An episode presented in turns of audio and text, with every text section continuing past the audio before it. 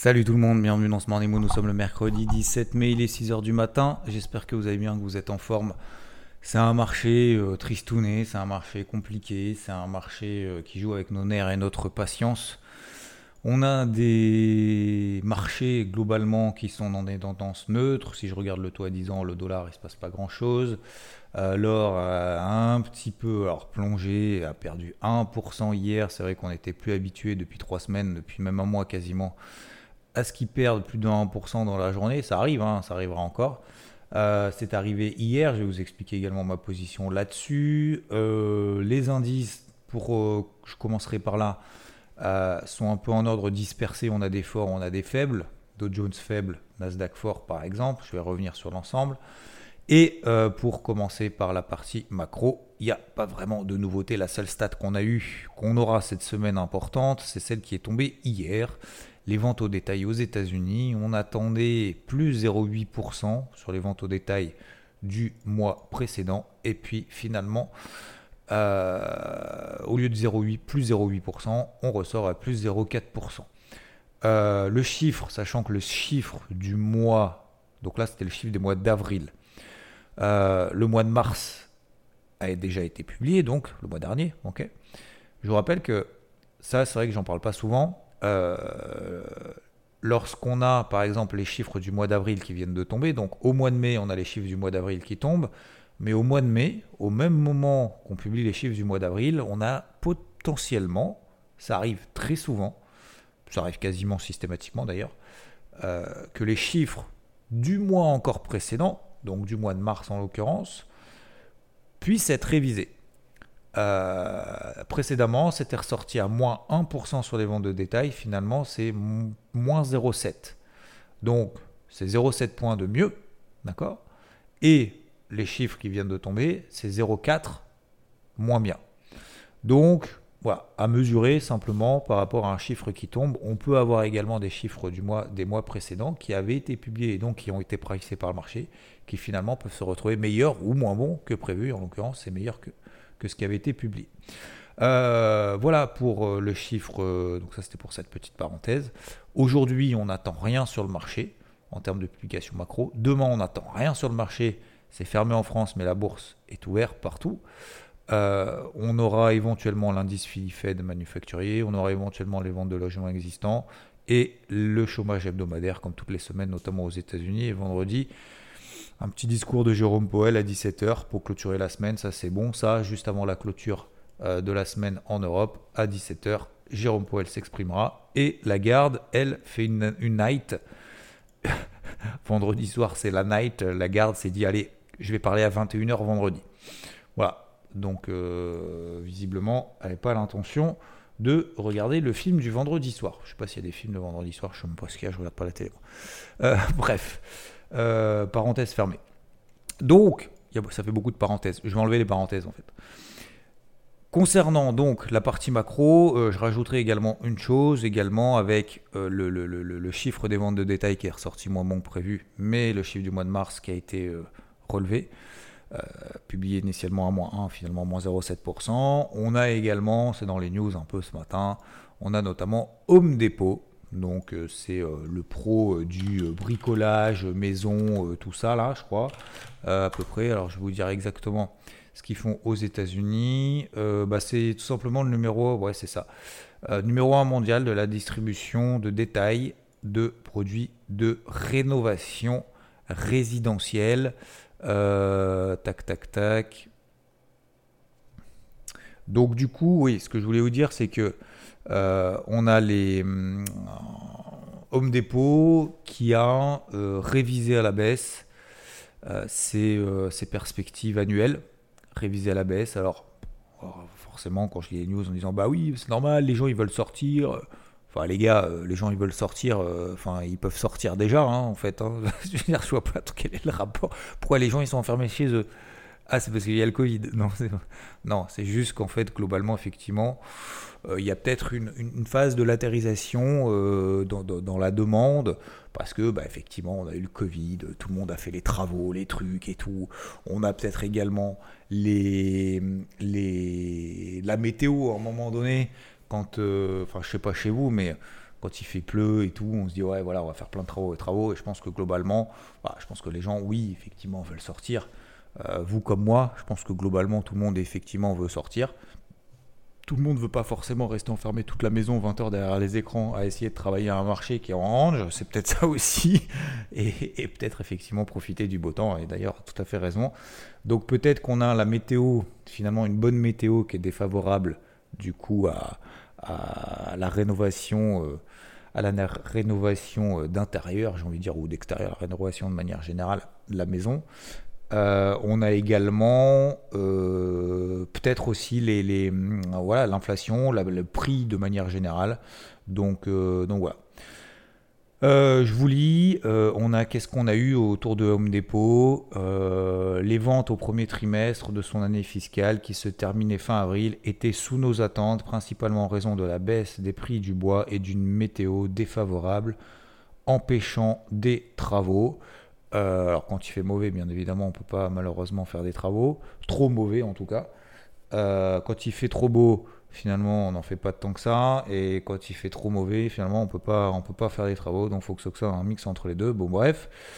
Afin de prendre en compte l'impact négatif sur les ventes donc ça c'est le communiqué hein, euh, l'impact négatif sur les ventes du premier trimestre, de la déflation du bois et des conditions météorologiques, un ralentissement de la demande plus fort que les attentes et l'incertitude persistante quant à la demande des consommateurs, le groupe a abaissé ses prévisions pour l'ensemble de l'année 2023, a indiqué le directeur financier, Richard McFly.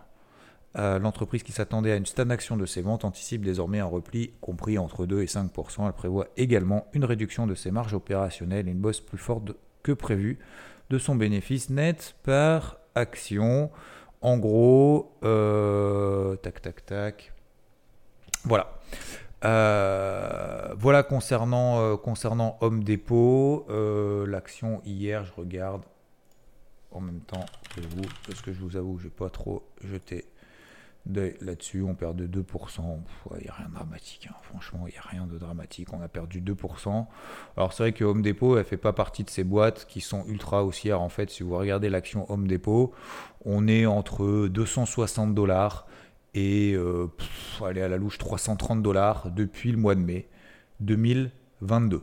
Donc, ça fait un an qu'on est dans un méga range entre 260 et 300, euh, 330 euh, dollars. Aujourd'hui, on est à 280 dollars, on était à 291 hier avant que ça ouvre, puis finalement on a terminé à 280. On a fait une petite pointe à 277, on finit à 280 dollars, 282. Bon, donc c'est pas non plus euh, abaissement de prévision. Encore une fois, ce sont des prévisions, c'est pas forcément non plus ce qui va arriver, mais c'est sûr que bah, globalement, il suffit quand vous avez en fait un marché qui est comme ça, pas ouf excusez-moi du terme, mais c'est ça, euh, forcément, il suffit, voilà, une petite mauvaise nouvelle pour ajouter bien évidemment une couche. Et c'est une petite mauvaise nouvelle, clairement. Je ne vais pas vous dire que c'est une bonne nouvelle. Hein. J'essaye toujours de voir le verre à moitié plein, combien même les marchés font pas grand-chose. Donc concernant techniquement maintenant, euh, le CAC ne bouge pas, 7004 zone d'achat, on est à 7406, moins 0,16 hier. Le DAX ne bouge pas, 15009, on est pile poil au milieu, alors pile poil, à 30 points près, le milieu du petit range dans lequel on est depuis maintenant euh, un mois. En fait, ça fait un mois que le DAX est entre 15 007 15 009. Voilà. On a clôturé hier à 15 009. C'est pas baissier. Tant qu'on est au-dessus des 15 007, ce n'est pas baissier. Ça reste haussier. La tendance de fond, la tendance primaire reste haussière. Vous allez me dire, ça monte plus.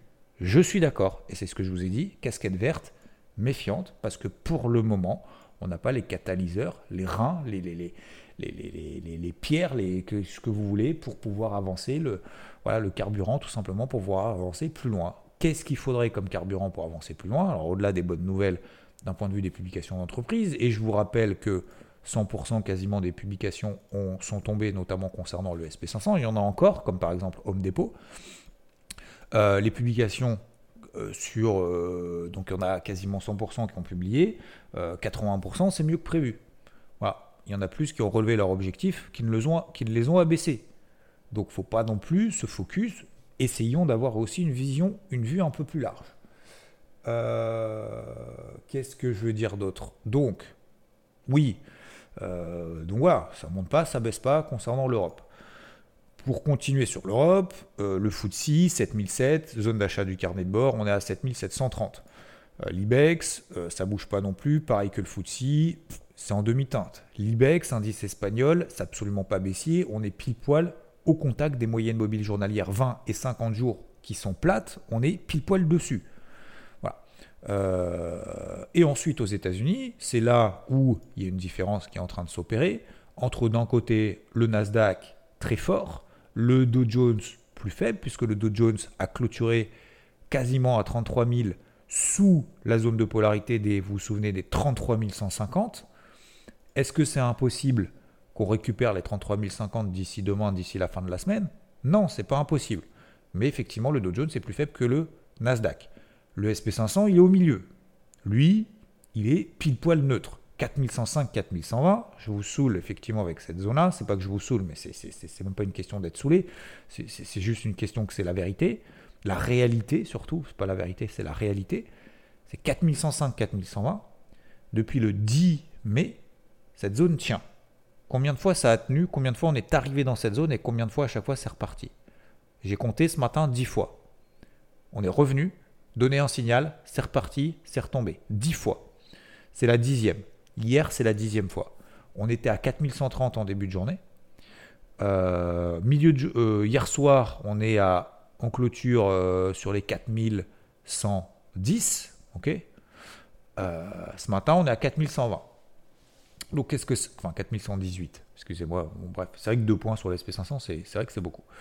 c'est pas ironique, hein. c'est vrai que c'est effectivement deux points sur le SP500 quand il code 4000, c'est pas deux points sur le Nikkei qui a pété les 30 000. Euh, et donc sur sp 500 on tient les 4105, 4120. Je ne peux pas, messieurs, dames, même si je vois très bien que les relances haussières sont limitées, fond, enfin, c'est même pas fondamentalement, c'est dans mon, dans mon carnet de bord, dans ma façon de faire, dans ma façon de travailler, dans, le, euh, dans le, la rigueur et la discipline qu'on s'impose, que je m'impose, je ne peux pas aujourd'hui dire que 4105, ça va péter par le bas, parce que je sens que, je vois que, je vais... Ah, non, je, ne peux pas. L'analyse technique nous permet, doit nous permettre d'avoir un regard le plus objectif possible. Alors bien évidemment, c'est subjectif. Le, plan final est subjectif. Bien évidemment, il y aura toujours quelque chose qui raconte. Toujours. Vous avez un Nikkei qui vient de péter les 30 000, euh, au-delà des 30 000, 30 100. Vous allez me dire, putain, tout est haussier, euh, faut payer, faut payer. Ah ouais, mais tu comprends, c'est trop et tout. Il y aura toujours quelque chose, même quand tout est haussier, il y aura toujours quelque chose qui vous dira, ouais, mais il n'y a pas le timing, il n'y a pas de repli. Ouais, mais tu comprends, euh, le Nikkei part tous. Il y aura toujours quelque chose, même si tu as l'impression que tous les, trucs sont réunis, qui aura à l'encontre. Il faut juste le prendre en considération. Donc, moi aujourd'hui, je vois 4105, 4120. J'ai payé le SP500 euh, j'ai pas payé le point bas, mais j'ai payé le SP500. Je suis toujours à l'achat sur le SP500. Je me suis fixé une zone limite. Sous 4105, on est mercredi, d'ici fin de semaine. Donc si c'est aujourd'hui, si c'est demain, si c'est vendredi. Si on passe sous 4105, je rangerai ma casquette verte. En attendant, je ne peux pas. Donc je me force. Vous savez, je me force aussi. Hein. Ça me fait pas plaisir de payer euh, des indices qui ne montent pas. Ça me fait pas plaisir de répéter tous les jours la même chose. Moi, j'aimerais vous, vous, sortir quelque chose de super excitant, de ouf, en disant Waouh, les gars, il se passe un truc de ouf là-dessus. Ben, il n'y en a pas. Tous les jours pendant 20 heures. Hier soir à 22h, 22h30, quasiment 23h, j'étais encore devant, parce que toute la journée je cherche, je cherche, je cherche. Et je me pose même la question de basculer, parce que j'en ai parlé, euh, alors de basculer, d'être un peu plus actif, notamment sur ce que j'appelle du stock picking, sur des actions européennes, mais surtout américaines. Voilà. Euh, alors je vois déjà certains messages qui disent ouais, mais ouais, carrément et tout. Effectivement, effectivement, parce que quand vous avez des marchés qui sont comme ça, bah faut chercher les opportunités. Moi, je suis dans l'option constructive. Je suis pas dans l'option je baisse les bras, vous savez, le, physiquement là. Oh, ma foi, le marché est pourri, fait chier, nan, allez, euh, je mets tout euh, là, et puis on verra bien si, on verra si le marché me donne raison ou pas. Bah non, justement, en fait, c'est dans les moments comme ça assez difficiles, parce qu'en plus les marchés bougent pas, hein, franchement. Euh, euh, les marchés difficiles, ce, ce, seraient des marchés qui perdent 3% tous les jours pendant, pendant un mois, hein, pendant deux mois. Là, ce serait peut-être un marché difficile. Quand il y a de la volatilité, on n'est pas content parce que ça va trop vite. Oh là là, le marché, oh là là, le flux, je me fais arracher. Et quand ça bouge pas, on n'est pas content parce que ça bouge pas. À un moment donné, enfin, en gros, tu es content quand en fait? Quand tu cliques et que le marché part dans ton sens, c'est rare. Hein. Alors ça arrive, hein, bien évidemment. Heureusement, ça arrive. Mais voilà, encore une fois, il faut s'adapter au marché. Donc voilà, on a un marché crypto quand même, au passage, excusez-moi du truc, mais marché crypto très résilient. Moi, je trouve ça plutôt positif. Ça fait des jours qu'on en parle, justement, de, ça fait un peu du baume au cœur et ça fait plaisir de voir des marchés crypto qui arrivent limite à se détacher en fait de ce qui se passe des marchés traditionnels. Bravo, bravo, c'est cool. Euh, il n'y a pas non plus des opportunités de ouf, mais il y en a quand même deux, trois. Euh, Rodolphe d'ailleurs a partagé euh, hier à Mana où il a pris, il a pris hier 16% en une journée, deux journées, une journée. bravo, franchement, respect. Voilà, comme ça on va voyer un peu les personnes qui persévèrent, qui restent disciplinées et qui continuent à se battre. Euh, et vous voyez ceux qui finalement euh, s'entêtent sur des trucs un peu, un tout pourris. Donc euh, voilà, je pense que dans des scénarios où les marchés leur donnent tort. Et je pense que c'est vraiment cet état d'esprit-là, c'est pour moi quelque chose de vraiment de très important. Donc, je reviens sur les marchés, le SP500, 4105, 4120, on est à 4118. Je ne peux pas être vendeur sur la même zone sur laquelle je suis acheteur depuis des jours et des jours. le Dow Jones plus faible sous 33 150, ah, c'est le plus faible. Combien de temps est-ce qu'il restera le plus faible? Ça, monsieur, dame, je ne peux pas vous le dire, j'en sais rien. Pour le moment, je ne sais pas. Pour le moment, c'est le plus faible. Le Nasdaq, c'est le plus fort. Et comme je vous le dis depuis des jours, on a peur de payer le Nasdaq parce que bah, parce qu'il est trop haut, parce qu'il n'y a pas de repli et tout. Et quand il y a des replis sur certains, comme par exemple sur le Jones, bah, on a peur de payer parce qu'effectivement c'est le plus faible. C'est pas une question d'avoir peur, parce qu'effectivement c'est le plus faible. Donc forcément il monte moins vite, voire il monte pas.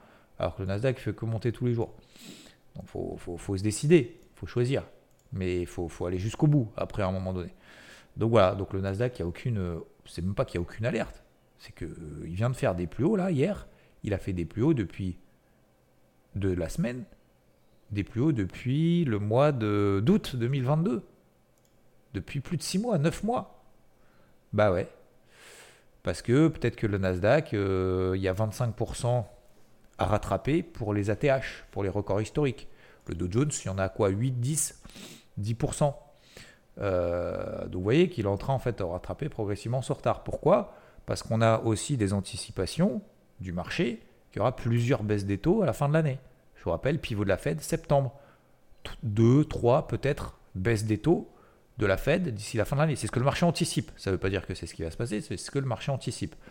Baisse du coût de l'argent, euh, les valorisations des valeurs techno augmentent, forcément, puisque c'est on,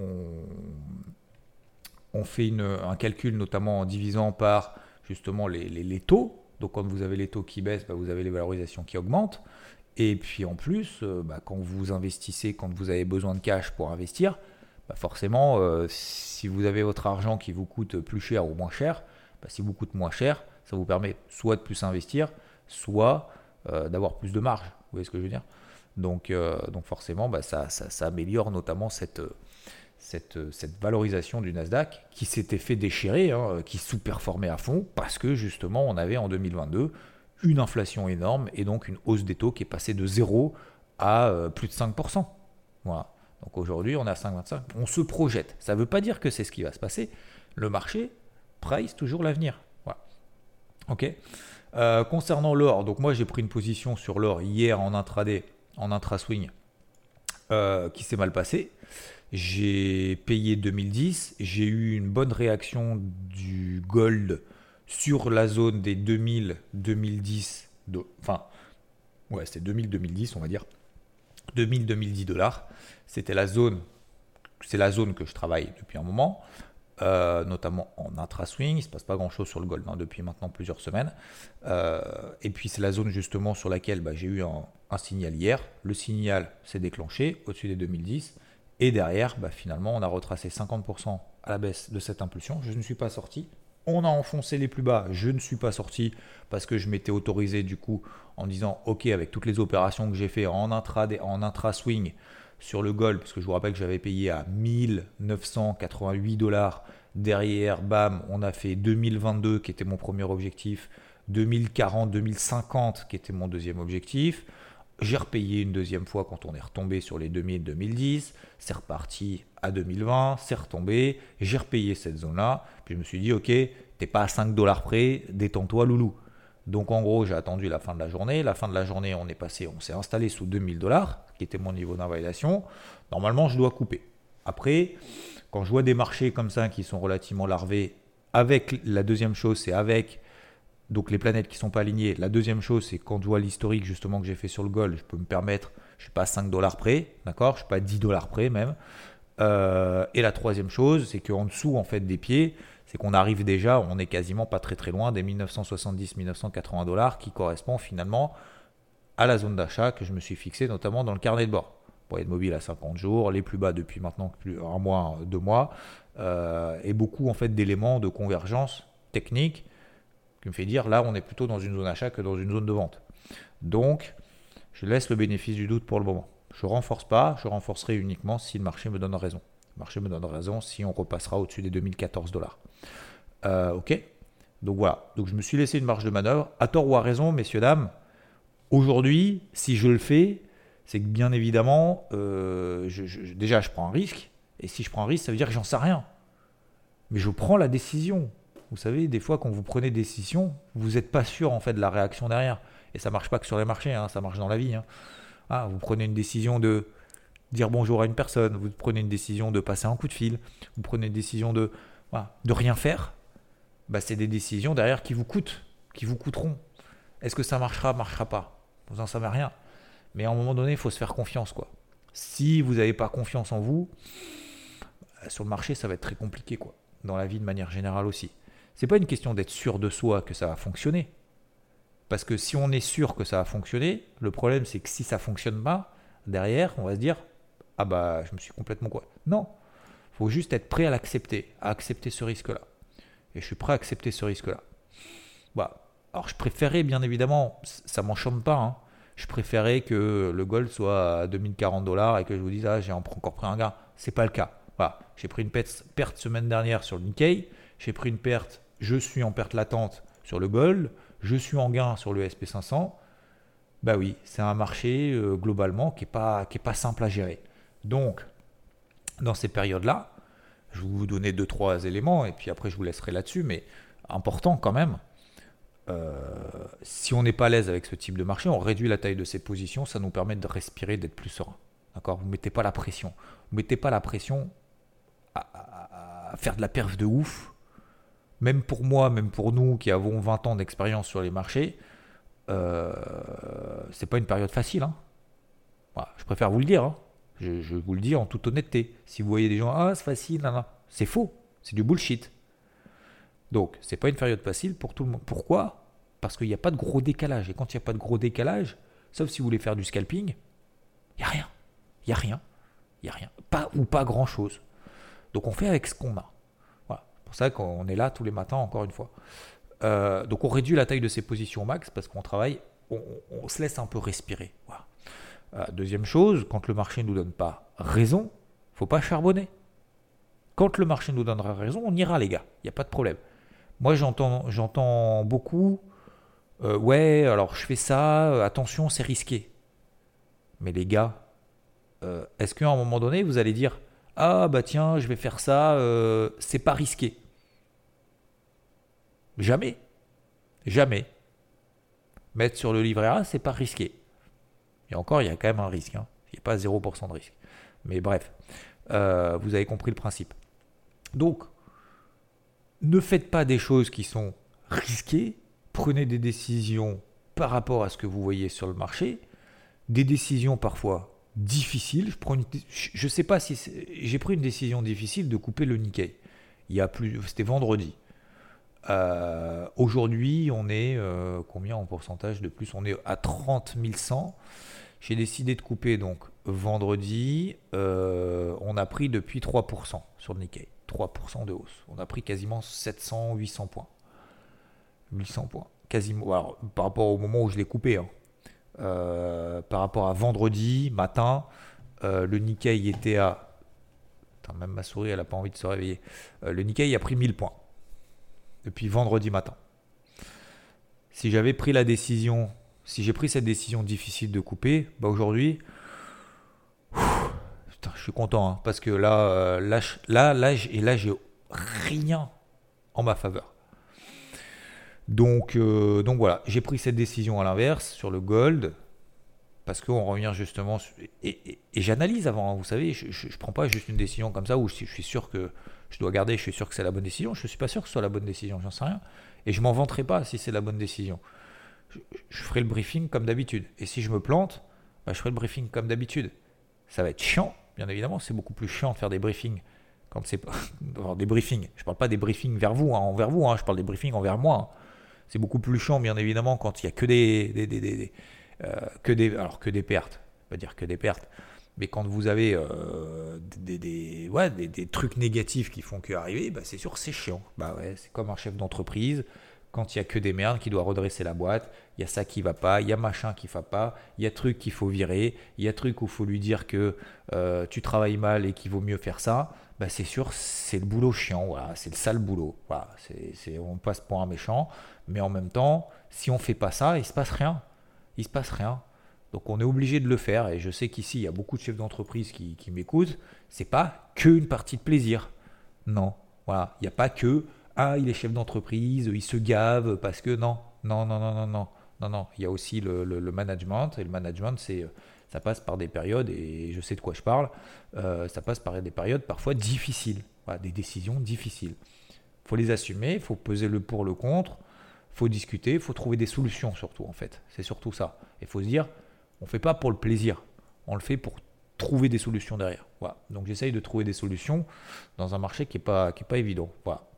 Voilà globalement pour euh, le tour d'horizon du marché. Courage à tous en tout cas, messieurs, dames. Oui, donc la, deuxième, donc au-delà de réduire les tailles de ces positions, euh, prenez le temps, dites-vous que voilà, c'est facile pour personne.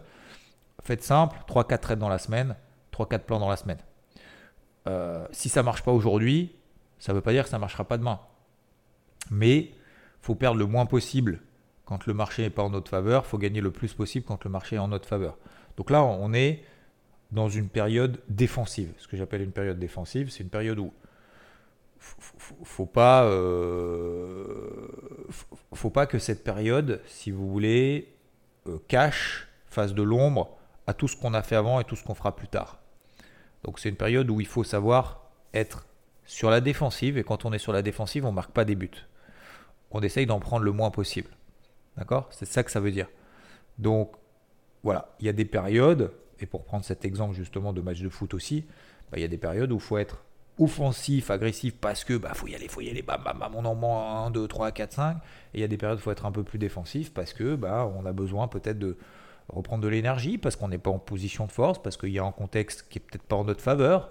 Donc il faut, euh, autant des attaquants que des défenseurs. Bah voilà, bah là c'est plus une période défensive sur le marché qu'une période offensive. Donc une période défensive, ça ne veut pas dire qu'il ne faut pas aller de l'avant et qu'il faut avoir 11 joueurs dans les cages. Hein? On est d'accord? Il faut, euh, il faut simplement euh, tempérer et ajuster le curseur. Voilà. Et en tout cas sur le marché des cryptos, bah, ça se passe beaucoup mieux avec, euh, enfin beaucoup mieux, euh, à court terme en tout cas, euh, on tient les fameux 27 000 dollars sur Bitcoin, on tient les 1800 dollars sur l'Ether, on tient les 1100 milliards, on est en train de retenir et de reconquérir, pourquoi pas, les 1100 milliards de dollars sur la capitale. Je vous rappelle qu'on est sur des bornes basses de range en daily. Prenez toujours du recul. Le Bitcoin a pris 50-60% depuis le début de l'année par rapport au cours actuel, par rapport au début de l'année. Pareil pour l'Ether. Donc on est toujours dans une tendance de fond, on est proche des bornes basses. Proche des bornes basses, ce sont des supports. Des supports dans des tendances primaires qui sont haussières, ce sont plutôt des zones d'achat, même si pour le moment il n'y a pas de relais. Voilà messieurs, dames pour aujourd'hui. Force et honneur, courage à toutes et à tous, c'est pas évident. Je sais qu'il y en a beaucoup qui peut-être laissent tomber les bras. Il y en a peut-être beaucoup aussi qui vont profiter pour partir en week-end ce week-end. Bah, profitez bien, c'est pas mon cas, je serai là demain euh, devant le marché. J'ai déjà dit euh, mon entourage familial que je devais être devant les écrans, je dois avancer sur pas mal de choses. Donc, euh, voilà, profitez bien si tel est le cas de votre côté. Et, et je vous dis à très très vite bien évidemment, toute la journée sur EVT. Ce soir sur Twitch, hier soir je ne l'ai pas fait, il fallait que je prenne une décision, notamment sur l'or, j'avais pas mal de trucs en retard. C'est assez rare que j'annule comme ça au dernier moment, c'est pas que j'annule, je reporte. Du coup, ce soir, je ferai le live Twitch. Voilà, en espérant avoir des trucs à vous dire croustillants. Je vous souhaite une très bonne journée, bon courage à tous et je vous dis à plus, ciao.